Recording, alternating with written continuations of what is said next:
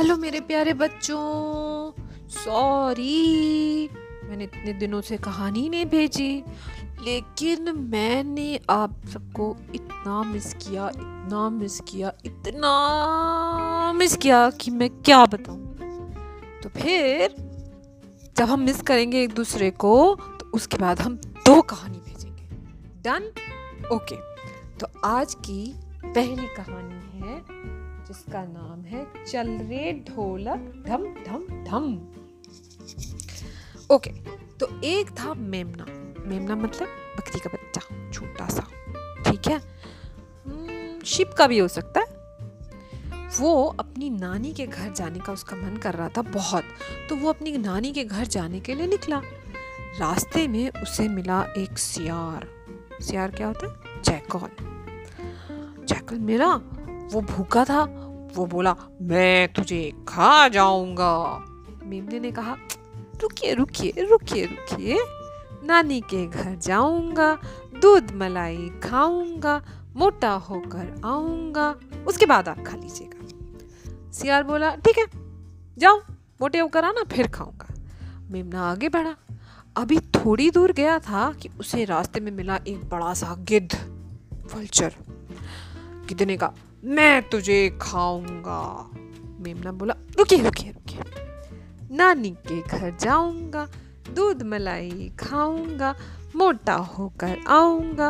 आप उसके बाद खा लीजिएगा ना मुझे प्लीज़ गिद्ध बोला, चलो ठीक है, जाओ, मोटे होकर आओ। कुछ दूर जाने पर रास्ते में उसे मिला एक बाघ। बाघ मतलब टाइगर बाघ बोला हम्म कितना प्यारा सा मेमना मैं तुझे खाऊँगा। मेमने ने फिर से वही कहा, रुकिए रुकिए रुकिए महाराज। नानी के घर जाऊँगा, दूध मलाई खाऊँगा, मोटा होकर आऊँगा। आप फिर खा लीजिएगा। बाघ बोला, चलो ठीक है, मोटा होकर खाए, आएगा तो खाने में मज़ा भी आएगा। चल, हुआ नानी के घर। मेमना और आगे बढ़ा। आगे चलकर उसे मिला भेड़िया और उसके बाद मिला चीता तो सारे लोग उसको कहने लगे, मैं तुम्हें खाऊँगा।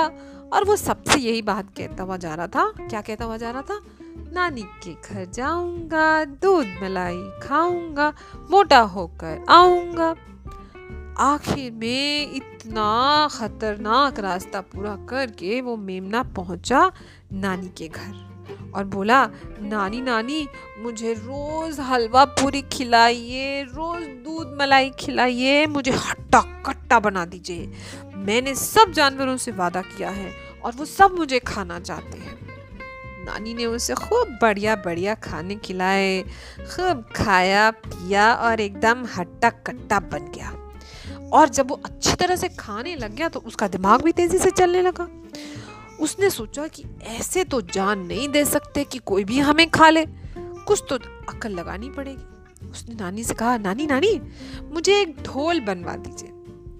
ढोल होता है ना बड़ा सा, मैं उसके अंदर छुप जाऊँगा और मुझे कोई देख नहीं पाएगा, कोई मुझे पकड़ नहीं पाएगा, कोई मुझे खा नहीं पाएगा। नानी ने कहा, ठीक है।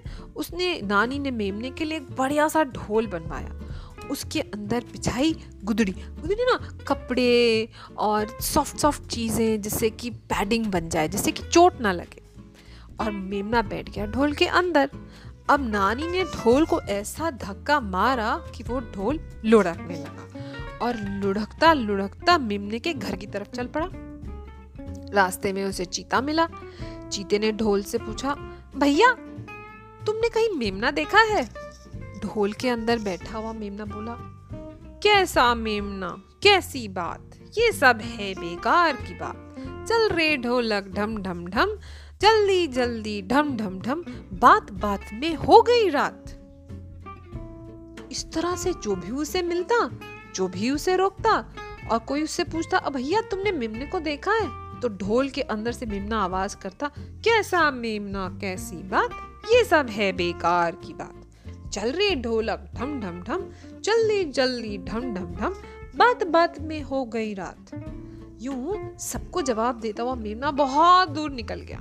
बिल्कुल अंत में उसे मिला सियार। सियार ने फिर वही बात पूछी। कहीं मेमना देखा है? कहीं मेमना देखा है? अंदर से मेमना डांट कर बोला, ए सियार, ये कैसी बात? ये सब है बेकार की बात। चल रहे ढोलक, ढम ढम ढम। बात बात में हो गई रात। सियार लेकिन तेज था। उसने आवाज़ पहचान ली। बोला, अरे, इसमें तो लगता है मेमना छुपा है। अभी मैं इस ढोल को फाड़ कर मेमने को निकालूँगा और खा जाऊँगा।